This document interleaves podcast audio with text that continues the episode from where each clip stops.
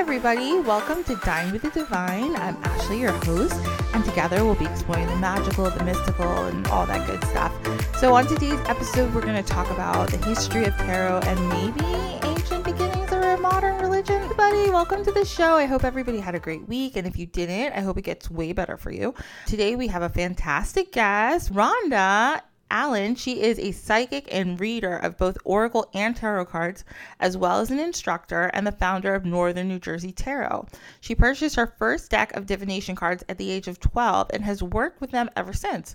Rhonda has studied tarot with some of the most respected and accomplished readers, authors, and deck designers in the tarot community. Hey, Rhonda, how are you? I am doing well. Ashley, thank you so much for having me. Yes. This is exciting. I know. I'm excited too. I know I met you years ago, I think at Readers. Reader Studio. Yeah, there we Yeah, go. I was totally yeah. blanking for a second. I was yeah, like, what? no, you're right. Yes. Oh my God, that was a long time ago. Yes. Oh my gosh. And I feel since then, like, you have, we're going to talk all about you for a minute, but you have this group, Northern New Jersey Tarot. And somebody even the other day was like, Have you heard of this? I was like, Yeah, I've heard of her. She's super nice. So Thank it's- you. Yeah. And I know in your group, you, it's really great. Like, you have guests come in, and it's just a really good group of people. Okay, let's just start at the beginning. I'm, I'm getting ahead of Yeah, yeah, myself. Okay. So, you said you started reading at the age of 12. I bought my first deck at 12. Okay. I literally did. Took my allowance money. And I, I remember this vividly. So, my mm-hmm. family's originally from New York, but we moved to the Midwest, to Michigan, when I was 10. Okay. And I remember taking my allowance money and being all excited because I was going to buy a deck of tarot cards. This was my this is my focus. And what I ended up picking up was not a deck of tarot cards. It actually ended up being a deck of Lenormand cards. oh. Lenormand is a different divination system, but I Mhm. didn't know. I was 12 and nobody was guiding me along, but I picked this up and it was that little orange box that most everyone and I don't have the deck handy so I can't Oh, can't I think I know it. what you're talking about. Yeah, that little witch's deck or whatever. So that was the deck that I had. I was disappointed because the cards did not look like what I had envisioned. and but I still I remember this sitting in my bedroom with the curtains drawn, candles on the floor. Now y'all have to remember, I'm a bit older, so this is the 70s. This is the early 70s, and so incense in the house was pretty common. A few hippies in the world, but uh, so I had my candles going, I had my incense going, and I was sitting on the floor throwing cards, trying to divine. I had Wow. no idea what I was doing, but it was fun.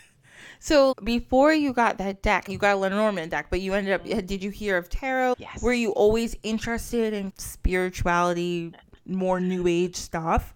I'd have to say, yeah. And a lot of it had to do with my oldest brother. My oldest brother was, and, and to this day, was all into esoteric stuff. So I Got would, it. he was off at college when I was a little kid. He's many years older than I am. And when he would come home, we were having conversations about Egypt and the Egyptian pantheon of gods and eat extraterrestrials and spirit and all this kind of stuff. So this Mm. was conversation in the home. My mother, even though she would never call herself witch, she would she was all into that stuff. Yeah. Yeah, when I I saw the cards first in film, it had to be in a movie. It wasn't Mm. somebody who was working with the cards that I knew. It was in a Mhm. movie somewhere. And I'm going to say probably The Wolfman. Okay. Yeah, that was probably where I saw it. But the eh, the interaction with the metaphysical world, I'd say, started back then and influenced heavily by my oldest brother. I snagged his copy of the Egyptian Book of the Dead hmm. when I was probably I was in fifth, sixth grade, fifth or sixth grade, but I was 11. I skipped a grade or two. So I hmm. was young and I had snagged his group, it, his book, and I was trying to learn how to write in hieroglyphics. You. Oh my God. I remember my teacher asking me to write. I was carrying the book of the Egyptian Book of the Dead to school. Here I am. Oh my God. I love Um, it. so yeah, I was doing that weirdo stuff then. yeah. I feel like that's how all the greats start. Is like doing some weird stuff like that. People are like, what's that? You're like, I don't know. It's the Egyptian Book of the Dead. I don't care. Everyone else is reading Babysitter's Club, but you're like, no, I'm No. reading the Egyptian Book of the Dead. It's awesome. yeah, it was crazy.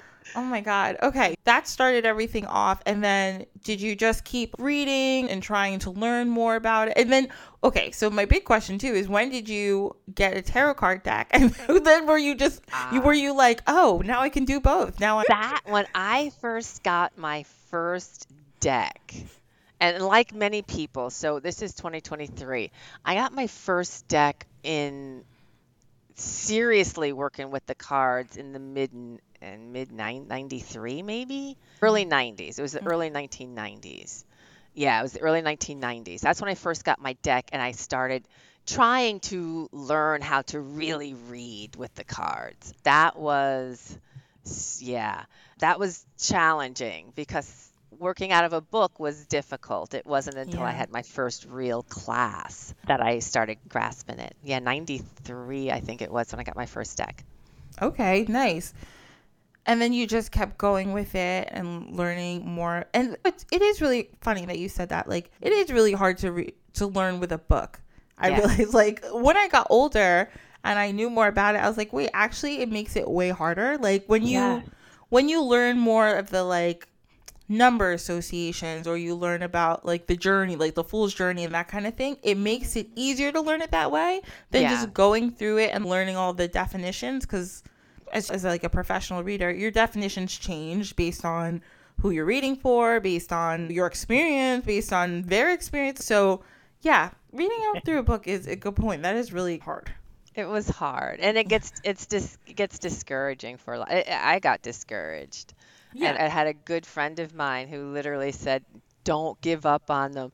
Keep trying." And then she said, "I'm going to do a weekend workshop. You have to come." Hmm. And that's really what got me hooked. And that I still have those notes. I still I talk about that even in my own classes. I still have the notes from my very first weekend intensive.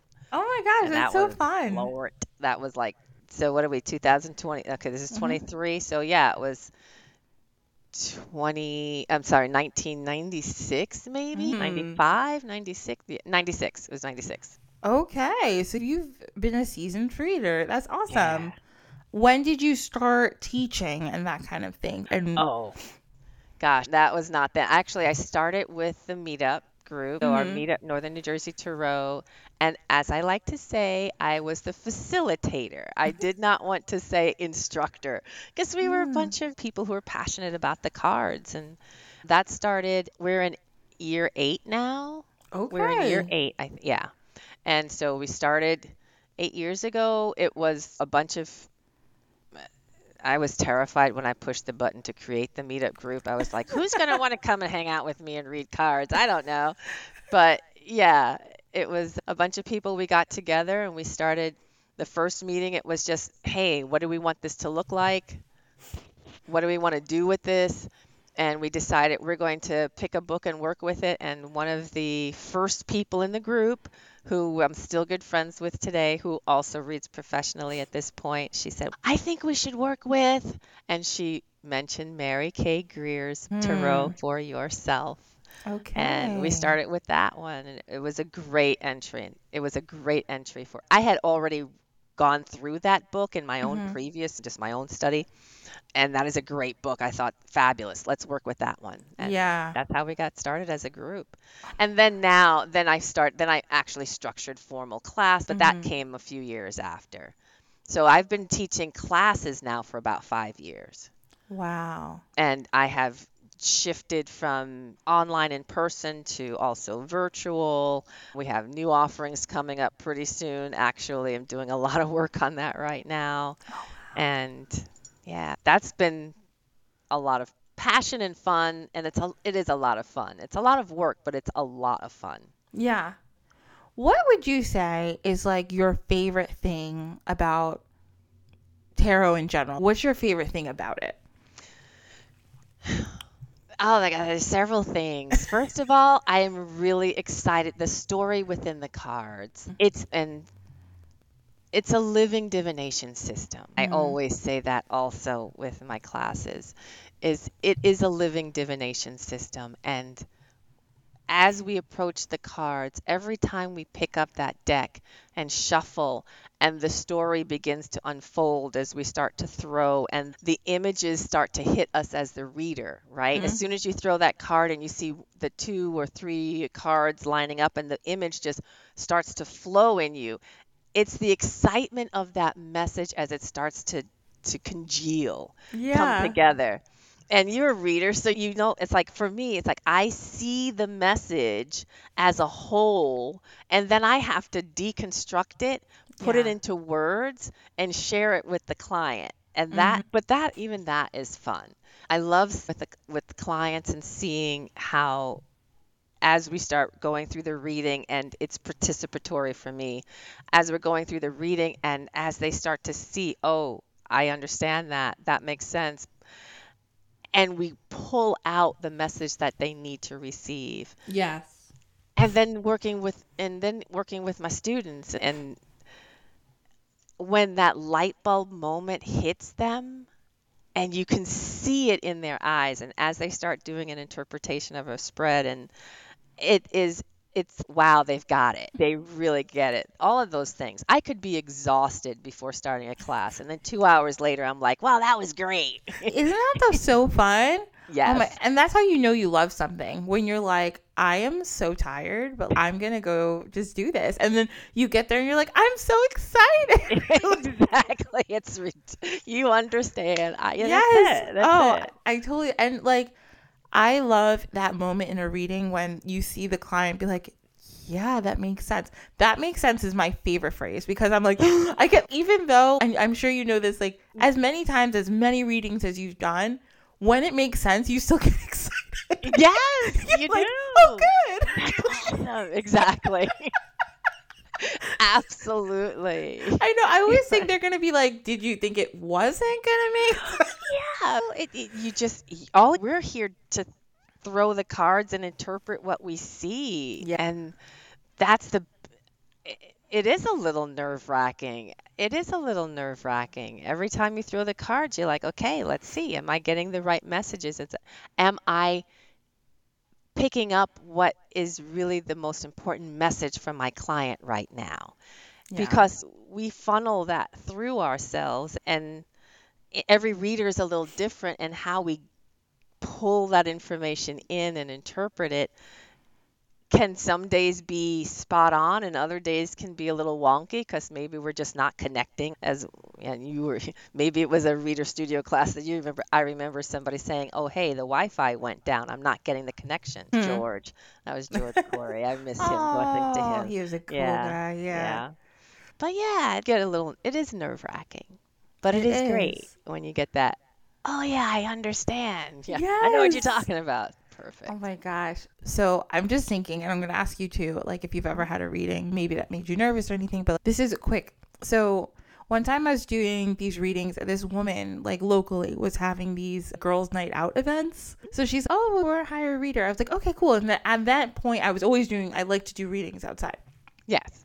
I now don't always like to do that because it stresses me out. But Yeah. it can be so good if you're in the right venue. It's super fun. But Mhm, sometimes if you're in a little more random of a venue where there's a lot of different people who don't really know what you're doing or at all, it can be a little stressful. So I was doing these girls' night out events, and this one was like they had all these like little vendors. It was in an event hall, and Uh-huh.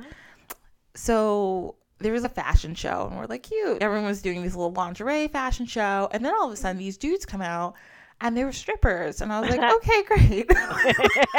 That's fine. I'm fine oh. with that. Yeah so they were strippers and they were stripping and i was like okay whatever. Hmm. After the performance was done this guy one of the strippers he comes up to me he's in his little boxer briefs or whatever Right. and he's you read cards right and i'm like yeah and he's i need to know if my girlfriend's cheating on me oh my gosh. i'm panicking yeah. we need to do this. I know. I'm like, Jesus Christ. So now, yeah. so now I don't remember exactly what I got, but I know the devil came up. And I was like, "Mm, mm." Yeah. I know whatever. It was very indicative that this lady was probably cheating on her boyfriend. So I was like, I was like, this card with these other cards, it usually um means that she might be. And he's like, I knew it. And he called his other friend over, Oh and my the- God. yeah, he had a female friend and a male friend come over, and they're all looking, and they're like, oh my god, look at that one. It looks so bad. I'm like, oh god. So yeah. I wanted to die. I trust the cards, but at the same time, I'm like, I might be ending this man's relationship tonight, and I feel very bad about it. Your job is you're delivering a difficult message, but all you can do is like all I can do is tell you what I'm seeing here. Yes, That's all I can do. I know. I was Yeah. like, that's what I got, so I'm gonna go Yeah. now. Yeah, exactly. I'll just see ya. Don't bother calling me again. Please don't ever Don't call me overlook- ever again. Exactly. So, all that being said, is there because mm. like I know a lot of tarot card readers have maybe their different like likes and dislikes or what they like to answer and what they don't like to answer. Do you have anything that you're like, oh, I hate when people ask me this question, or I love when people ask me this question? Yeah. And, and that's that that's legitimate. It's Yes. and I think as is the case as you as reading styles change over the years, that question has morphed. I used to hate when people would ask me couples when couples would come and say, "Can you do a couples reading?" Oh my god, I hate couples. And again, you're right. I see what you're saying. you're I like, used to hate "Uh, couples. Yes, I. It's still not something I enjoy doing, but I do say, if you are comfortable with your partner sitting here while I read, I'm reading for you, and you're asking your partner to sit here. If you're comfortable, I'm going to read for you, and I let them know. Whatever comes up in the cards is what I'm going to share, since my responsibility as a reader is to give you the best possible interpretation of that spread as is possible. You're so professional. And that's it. it. Now, there are some, you'll get the, oh, ubiquitous, oh, can you just, I just want to know about my health. Is there anything I need to be aware of? And then I have to do the disclaimer. Yeah, yeah. I'm not a doctor. I don't play one on TV. Uh, This is, I can just, we can look at what the cards want to share, but you need to go to a professional for that. Yeah. I do give the disclaimer. Having said that, if there's something that shows up that I can say this looks like something you should address, look at, Mhm. look into, I share that and I can say I've legitimately there have been clients who've come back to me to say that was spot on because I Mm. found a growth or I found a Mhm. thing. The good news, oh yes, I am pregnant now. Okay. Things like that. Those are things that I am grateful that I am doing the difficult thing. Again, you have to give the disclaimer. You do, Mhm. my opinion, because I'm not a medical professional. But if I do see something, I will say something, Mhm. and then I do ask, go see your go see your primary, go see whomever. But people have done that and listened and have done that, and they have had outcomes that they things that they needed to address, and that was important. Okay, awesome. All right. we're gonna we're gonna go to our next section of the show. Yeah. Now that Rhonda have told us all about her amazing tarot practice. Okay, so the first thing we're gonna do, so we have a dish of the week every week. And this week we have a couple dishes because we're in New Jersey. So we're getting very Jersey right now. Good. I'm good with that. Okay. For our dishes of the week, we have a pork roll or a Taylor ham, as some people say, egg and cheese, which is delicious. I personally like a bacon, egg, and cheese in the morning. Yeah, I'm not really into pork roll, but like, I'll do it. I'm with you on that. I'm Okay. with you on that. And we got some saltwater taffy, which has nothing to Oh. do with salt water. Just so every- It's good. it's very good. They just it's fresh. Yeah, when they just made it, it's really good. It's only called saltwater taffy because they sell it at the beach, but it has nothing to do with saltwater, so don't worry, it's not salty.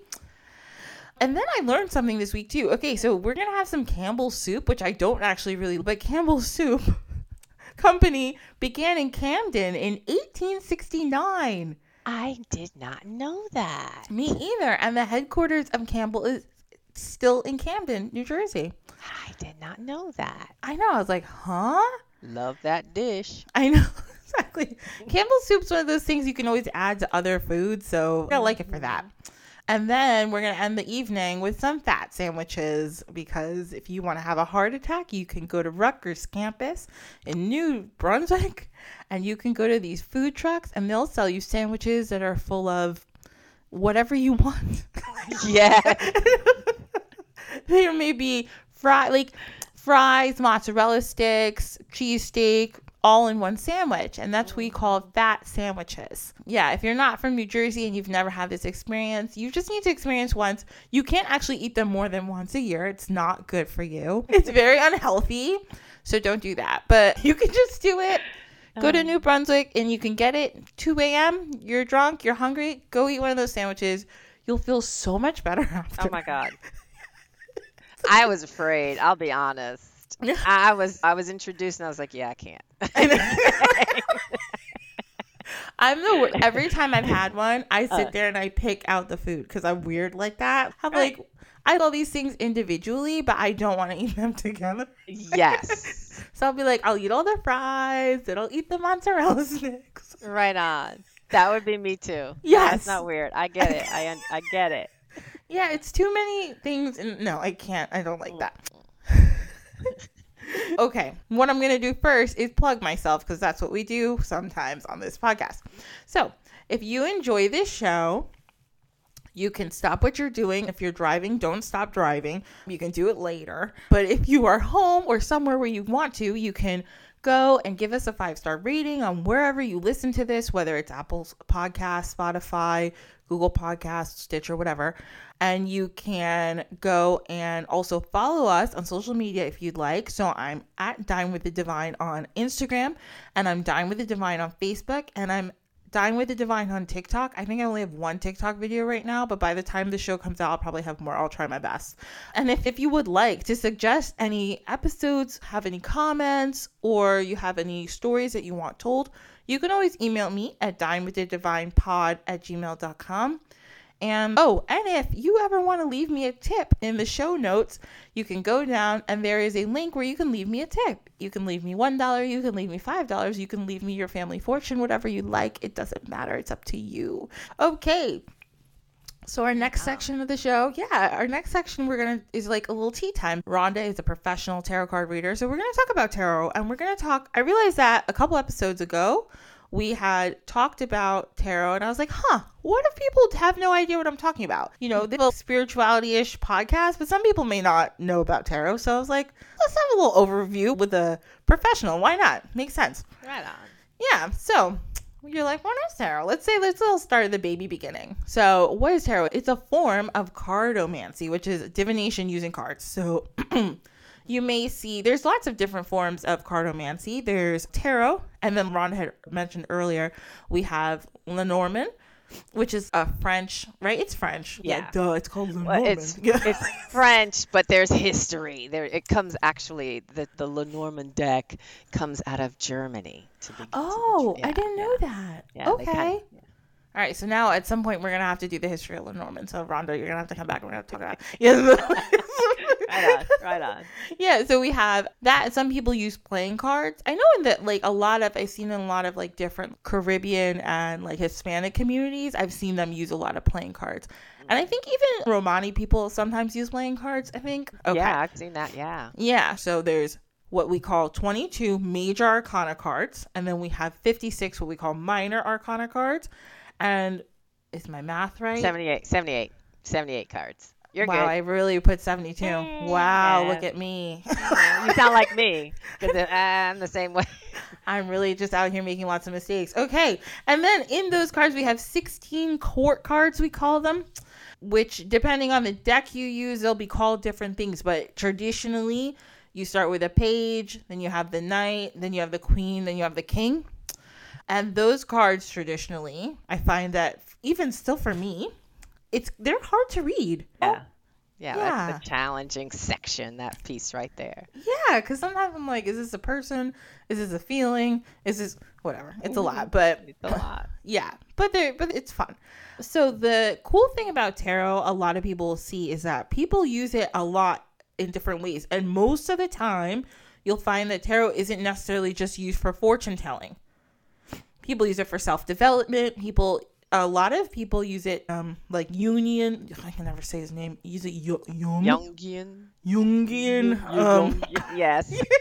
that guy, Carl Jung, psychology. They use it. And it doesn't have any ties to any specific religion or anything like that, but it does have a lot of elements of different religions within it. Traditionally, if you use like the most standard Rider Waite tarot, there's tons of stuff you can find on the internet. There's been books written about it where they tell you specifically in each card like what it has to do with different religious elements. Mm-hmm. And then there's some that are just obvious, the devil card and things like that. Yeah. so, a little like tarot history. Now, this Hmm, I don't know where I found all these facts. So some of these I don't know if they're completely right. So I'm not going to read that. So the first thing we're going to read is mm-hmm. that in the 1440s they were seen they were used as a game in Italy mostly. Mm-hmm. And the first deck that was made was by the Visconti family. So they were a very wealthy Italian family at the time. And at this time, they used it to play like Tarocchi, I think is one of the names of the game, right? Okay. And yeah. yeah, okay. Thank you so much. And it was seen as like an intellectual game, like something people would play like chess or something like that. Mm. And then in the 1700s, this guy, Jean Baptiste Alliette, I can't, I'm not French. I'm so Yeah. sorry. Yeah. It, Italia. I'm just gonna say that Italia. That was his like nickname, I think. Yeah. I might not. Yeah, I might not be saying it, but it's fine. He was a famous French occultist, so he was the first one to write modern interpretations. So this is in the 1700s. We're gonna get really into this in a minute, so just hold on to your hats. So then, in 1888, the Golden Dawn, which is an occult group, they took really strong interest in the tarot and they started using it for divination, and they're actually the ones who started to popularize it. And one of the people, actually two people who were members of the Golden Dawn, one guy, his name was A.E. Waite, and there was another woman named Pamela Colman Smith, and she was an artist. They started doing, they started looking at the tarot, and A.E. Waite was writing out what he thought everything should look like. Pamela Colman Smith was drawing everything. So when you hear Rider, Rider was the publishing company, Smith was Pamela Colman Smith. But before they sometimes used to call it Rider Waite, which is not fair because they leave her out. So it's really like Rider Waite Smith or Waite Smith is better. We don't care about the publishers right now. It's not a yeah. What's more important is that A. Waite wrote a lot of it, and then Pamela Colman Smith interpreted it, and she's the one who drew it. So that's the most popular deck that you might see. And when you're beginning, and you tell me too, Rhonda, what you think, but I think I don't really like reading with it, but I do think it's really important to learn and mm-hmm. understand it. Yeah. Definitely. Yeah. Like Definitely. you can get a deck based on literally anything. Say you love cats, you can find a cat tarot. You can find if you're there's like a gay man tarot. There is an alien tarot. There's a tarot based on flowers, based on cars, based on literally I don't know about cars. That's a lie, but I'm sure there is one. Yeah, there's gotta be. There's one on everything, as you're saying. yeah. Baseball, alcohol, Everything. doors, everything. Everything. I used to, and the, what was the website? You will know what I'm talking about. There used to be a tarot like forum website, Uh huh. and I used to love it. I think it's called Tarot Forum, maybe. Which You one know- is this? Where you could buy and they sell? They sold a lot of decks on there, or they? Uh, no, it was just like a website was a forum, and what they would do is they'd have all different types of. They'd have this section which was just like tarot decks, and you could click on whatever subject, and it would show you different, like maybe nine different cards. Mm-hmm. Yeah, yeah, yeah. I know what you're talking about. Yeah. I used to love it. It was like a purple. The background Yes. of the website was purple. You know yeah, what I'm talking about? so old. It's so old. it's so old. When I started reading, I would go on that website like every day. You could go on there, you could ask questions to other people who were reading tarot. They would have matchups for, oh, if you want to practice, like free mm-hmm. reading practice with other partners. But I liked it because I just wanted to get different tarot card decks. I just became obsessed with getting to, oh my God, I have to, I have to get this mermaid one and this Yeah. one based on crystals and all these, there's one based on Oh tattoos. It's, It's it's, addictive. it's such a problem. Yeah, it is.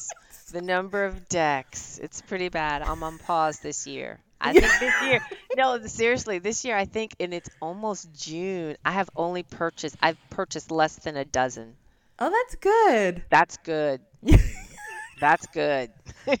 I know. I had to put myself on pause. I think like around like when COVID started, I think I sold. I was like, okay, here's the thing. I love to mm-hmm. collect a deck. But then mm-hmm. I have all these decks that other people could enjoy and they're just sitting in my house. And some of them, like I'll get decks I used to have the Alice Tarot, but like the big Yes. version. Oh my god. Yeah, which I spent a lot of money on, but it was Yes. fine. I was very happy. It's so Yes. pretty. I did. but and I still have this small I bought this big one and a small one. So I still Uh-huh. have this small one, but there's so many decks I had that I was like, oh, other people could enjoy this. And I liked the imagery, but when I used them, I just did not connect. Yeah. So Yeah. I ended up like selling a lot. But yeah, Mhm. it becomes like an addictive habit to buy tarot cards. It's like a really tattoo. does. Yeah, it's like getting a tattoo. I'm telling you, once you pop, the fun don't stop. It's just how it goes. You are so right. you are so right.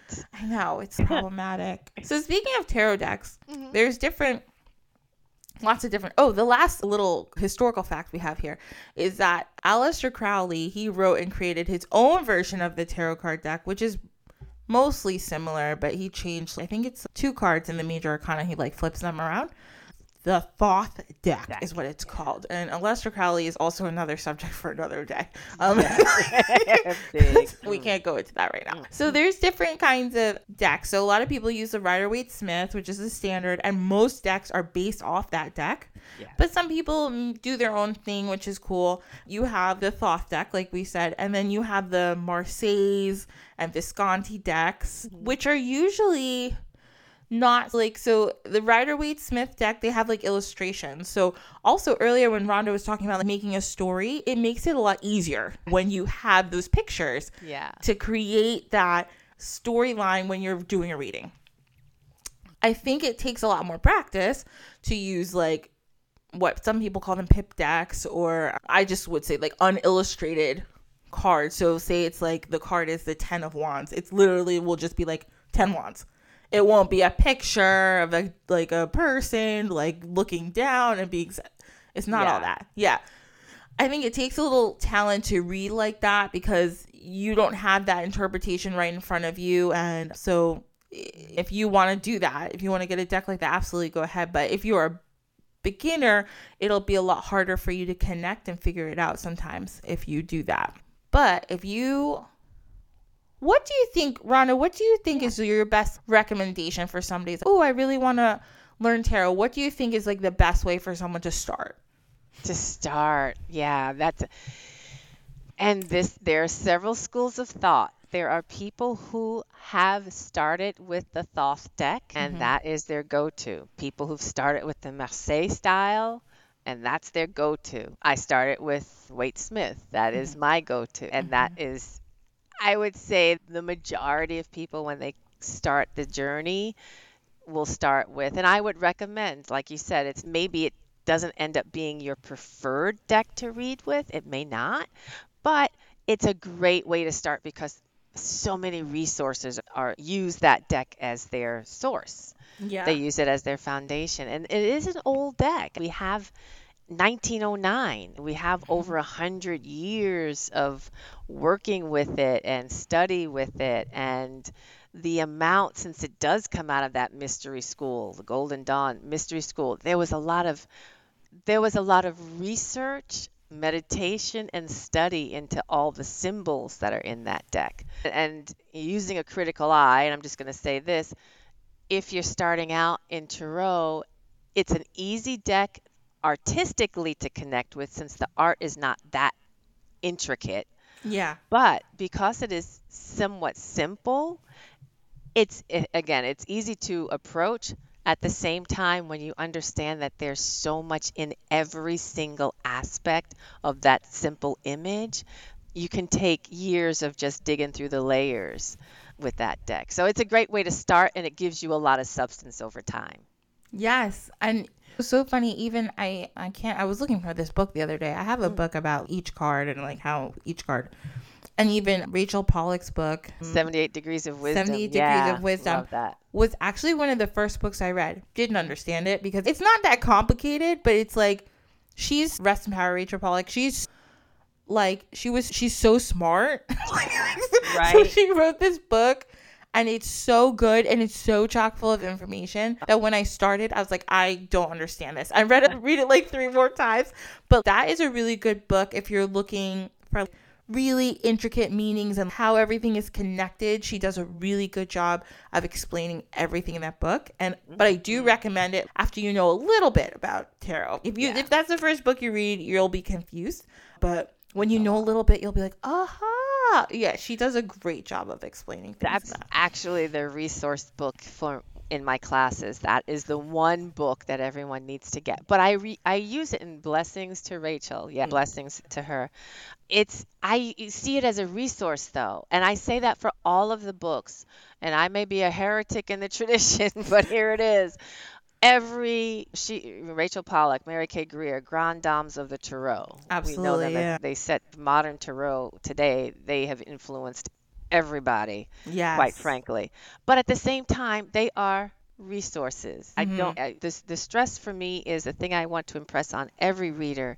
Is there something you can look to and say, huh, that's a piece of information I can bring into my tool chest? Yes. But it is not the begin all and end all because Yeah. it's a living divination system, and you, as the reader, have to add your voice to it. It becomes something you can add to your tool chest, but it's not the begin all and end all. So, yeah, for Rachel's book is. It's meaty. Yeah. It was a two volume set, I think, when it first was published. Now it's one, but it's meaty. And it Yeah. takes two, three, four, five Yeah. times reading it to really grasp all the stuff. Yes. It's fabulous. It's so good. Okay. So we've chatted, chatted, chatted about that. We could go more into it, but we're just gonna leave it at that. So I'm gonna put some yeah, I'm gonna put some sources like in the show notes if you want to know more about tarot and like some good websites to look at. And some of the people we're talking, um, Rachel Pollack and Mary K. Greer, their me their books are all good. They're like like she said, grand dames. Like they, you want to learn about tarot. They're two of the best. So, all right, now we're gonna go into our story time. Don't know why I sang, but this is what we're doing. so, Love it. so today's story time is like we mentioned, we're gonna talk about the Golden Dawn. Yay! Okay. So the thing about the Golden Dawn is I had heard about Golden Dawn obviously because of tarot, and I never actually understood what the hell was going on or what this group was. So I was like, all right, I guess I'm gonna do some research about this. Mm-hmm. Okay, so this is straight out from Wikipedia because I love a Wikipedia article. Mm. So the Hermetic Order of the Golden Dawn, more commonly known as the Golden Dawn, was a secret society devoted to the study of occult hermeticism and metaphysics during the late 19th and early 20th centuries. Known as a magical order, the Hermetic Order of the Golden Dawn was active in Great Britain and focused, focused its practices on theurgy. I will explain a lot of these terms in a minute, and spiritual development. Many present day concepts of ritual and magic that are at the center of contemporary traditions, such as Wicca and Thelema, were inspired by the Golden Dawn, which became one of the largest single influences on 20th century Western occultism. Okay, lots of terms in here that I don't know what any of these things mean, but we're going to talk about it. Yeah. Digging in. I love it. Exactly. So, the first thing I was like, what's Hermeticism? So, what Hermeticism is the study of an occult philosophy and ma- Hermeticism is the study of these books that they believe were written or inspired by the Greek god Hermes and or in some places it says and some places it says or. So and or the egyptian god thoth. But oh, they feel that there, there were these magical books that were written by them and they teach a lot of different things. A lot of this cis a lot of these different initiations and rituals that end up being part of the golden dawn are in this these teachings there was first the golden dawn came and they made like three orders of the golden dawn and a lot of it had to do with also kabbalah like jewish mysticism. Then they talk about the uh, the four classic elements earth water air fire which are all represented in tarot too. Like i said i didn't go more, more into it but in the major arcana there's four suits cups swords wands and pentacles. And again in different places it's different different things, but those are the basics. And those are all they are all associated with different elements. And then also in the Golden Dawn, they teach about this is like the basis, right? The first order is what we talk about. The first order, they talk about the Kabbalah, the elements, astrology, divination, and geomancy. And then the second order, which is like the more advanced order, you start doing scrying. Like people talk about like looking into crystal balls. If you don't know what scrying is, that's what they call scrying. Or some people use mirrors, just different stuff. They start talking about astral travel and alchemy. And then the third order was the secret chiefs, and we'll talk about the secret chiefs. So they were supposed to be these highly skilled people, and they were supposed to be in direct contact with the spirit world. So this is the levels in the Golden Dawn, like how serious it gets. The first thing that happened is, I think this was in late 1880. So this is around 1887. There were these things called the cipher manuscripts. There were 60 pieces of paper, and apparently on them was written all these magical ri- rituals, and they were all based in the four elements. So this guy, William Wynne Westcott, he was one of the founders of the Golden Dawn he got his hands on these papers from this other dude who was a Freemason, and his name was Reverend A.F.A. Woodward. And he was friends with another Mason named Kenneth R.H. Mackenzie. And Kenneth R.H. Mackenzie died. And then somehow Mr. Woodward got the papers, and then he ended up helping William Westcott decode them. According to Westcott, now this is all according to him, According to Westcott, after when he was decoding and reading through these 60 pages of paper, he found a address to a woman named Fraulein Anna Sprengel. So Miss Anna Sprengel, and apparently she was a German countess and a Rosicrucian. So Rosicrucian is like another magical order. Again, so you can have a whole episode on Rosicrucians.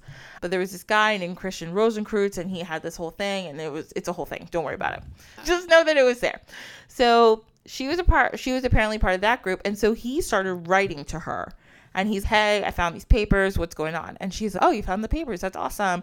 So what you're going to do now is you should start we have a temple basically like the golden dawn but she called it a messianic temple in germany. And you can use those papers to start your own temple in england. And he was like okay cool.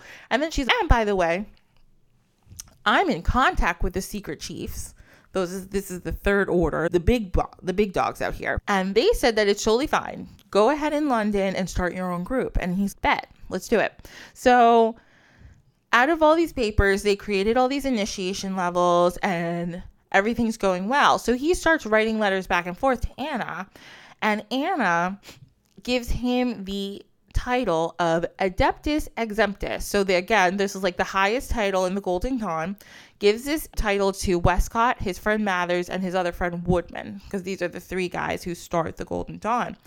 And the temple, it consisted of five grades outlined in the manuscript. So they had all these degrees and all these different things you could do.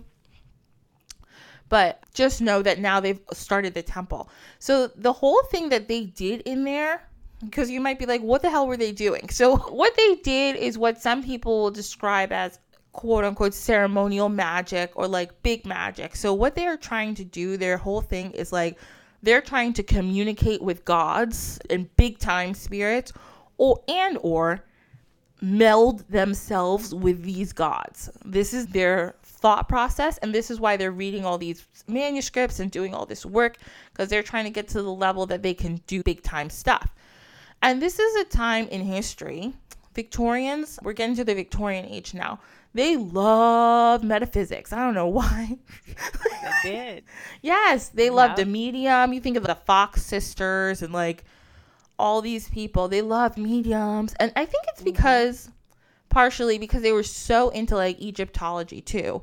Right. Yeah. They were obsessed yeah. with that stuff. So they were like, cool, we're going to try to do all this magic stuff. Okay, cool. No problem. So is this the time when spiritualism was coming up? That's what. Yes, yes, and yeah. yeah. it's like when like the whole Western world was like, and this is cool. Like the other parts of the world, they were already doing that, but but the West decided that it was cool at this point, so they all started doing it. Okay, in 1888, the Isis Urania Temple was founded in London. It was different in Mas- than Freemasons because women were allowed to participate and they were seen as equal as men, and that wasn't a problem. They did rituals, they did meditations, and they did all sorts of magical practices, but some were not taught in the temple because like they could only do certain things there. It was a whole thing. It's a club. Mm. So for the first 4 years everything was cool. They had their own group, you know, they had all these levels. It's not like Scientology because I don't think these people were paying for it and I think they were just doing this because they really were into it. Okay. So then they opened another temple because it got really popular and they called this temple the osiris temple and they opened this in Weston-super-Mare. And then they opened a horus temple in bradford and if you can tell these are all based on egyptian names and the amen ra temple in edinburgh. So this is scotland. And then they even founded a temple in paris. So it's that popular that all these people were coming and wanting to learn all these different things.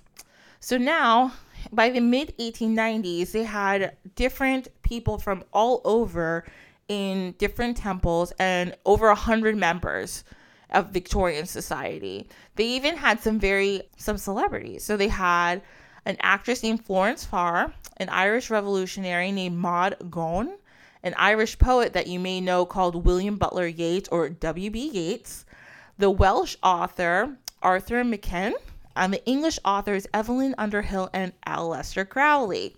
Okay, so then, done in 1896 or 1897, they don't know. Westcott, the one of the first guys, the guys who was writing back and forth about the papers. Okay, let's backtrack. Like a year or two earlier, Westcott he says he's writing back and forth to Fraulein Anna, and then all of a sudden he said that Fraulein Anna died, and she was like, "Oh, do whatever you want. The secret chiefs aren't talking to you anymore." And everybody's like, "What?" so like, Wow.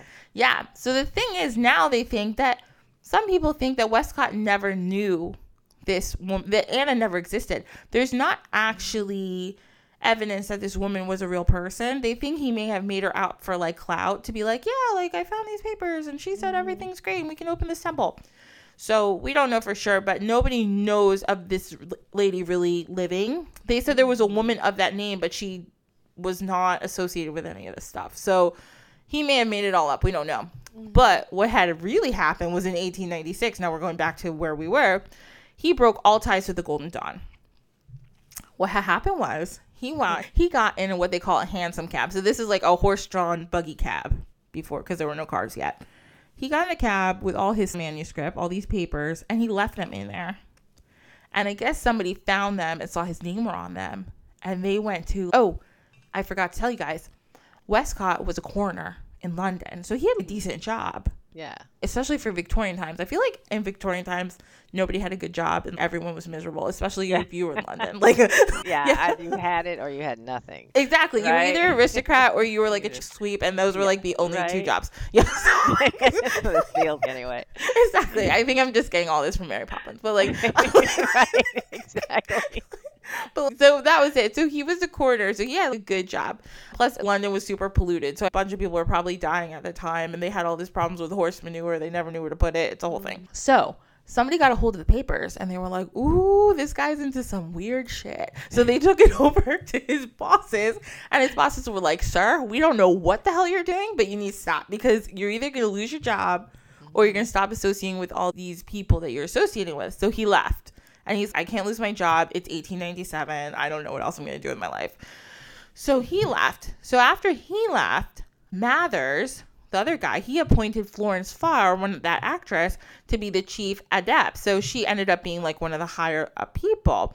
And then Henry B. Pullen Burry, another dude, also became one of the higher up people, one of the chiefs or somebody who could contact the secret chiefs. Oh, that was the other problem. So Westcott said he contacted the spiritual realm to contact the secret chiefs. And then Mathers also said he did. But like Westcott, we don't even know if Westcott really did. And Mathers is, oh, I, I heard him too. We don't know if he did either.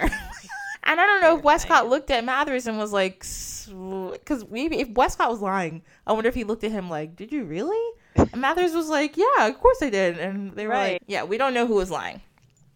So it's, so, Sorry. so then, okay, now we're getting towards the end of our story. So in 1899, the Adepts, so the top people, the Isis, Urania, and Amen Ra temples, They were dissatisfied with Mathers. They didn't like his stuff. And they also really, everybody really hated Aleister Crowley. They thought he was a weirdo. They didn't like him. Aleister Crowley wanted to be really ahead of everybody and in charge of everything. So everyone was sick of them. They all started trying to make contact with the secret chiefs, but they were relying on Mathers to make this contact. And then later on, Crowley decided that he thought he was better than everybody else. So he's actually, I think I could be in charge of, in contact with the secret, secret chiefs. And I want, I don't want to have to go through all these levels. I want to be on the fast track. Because Mathers was friends with Crowley, he let him like fast track his initiation, and everybody was pissed. like, again, nobody liked Crowley. They thought it was weird. So they so they did that. Then a bunch of people were like, that's the last straw. We're totally sick of Mathers. We don't want him to be in charge anymore. And then he had to end up stepping down because everyone hated him. So after a while, Mathers realized he couldn't go back and he tried to make his own temple. And the Isis Urania temple broke away from the rest of the temples and now everybody's doing whatever. And they had different splinters of the Golden Dawn. Out here, Crowley's doing his own thing. He's got Thelema, his own like religion, and everyone's just pissed off. So everything started to fall apart. like they started to try to open different one one of the temples in the United States. That didn't really work out completely. They opened one in Chicago, but then after World War One, everybody was like, "We're really concerned about the World War. We really can't do this right now. like we can't right. be reading the clouds right now. It's too much." So we got to focus. we have to focus on something else. So basically, by the 1930s, it was ridiculous. A bunch of the uh, temples closed, and then the at the end of everything, the last temple, which was actually in New Zealand, mm. closed in 1978. And that's the short and hastened history of the Golden Dawn, but that's it, guys. There's not a lot more to it. they tried really hard. They had a bunch of rituals. It was cool for a while, and then everyone got disinterested because World War One happened, and then they ended. But some of the other really interesting members is Sir Arthur Conan Doyle. So that's the guy who wrote Sherlock Holmes. He was part of the Golden Dawn too. Arisa W.B. Waite, and then our friends Pamela Colman Smith and A.E. Waite. They are all part of the Golden Dawn. So it's a really interesting. Again, I put a bunch of show notes if you want to read more about it. Um, but it was a bunch of Victorian people trying to contact the gods, and I don't know if it worked or not.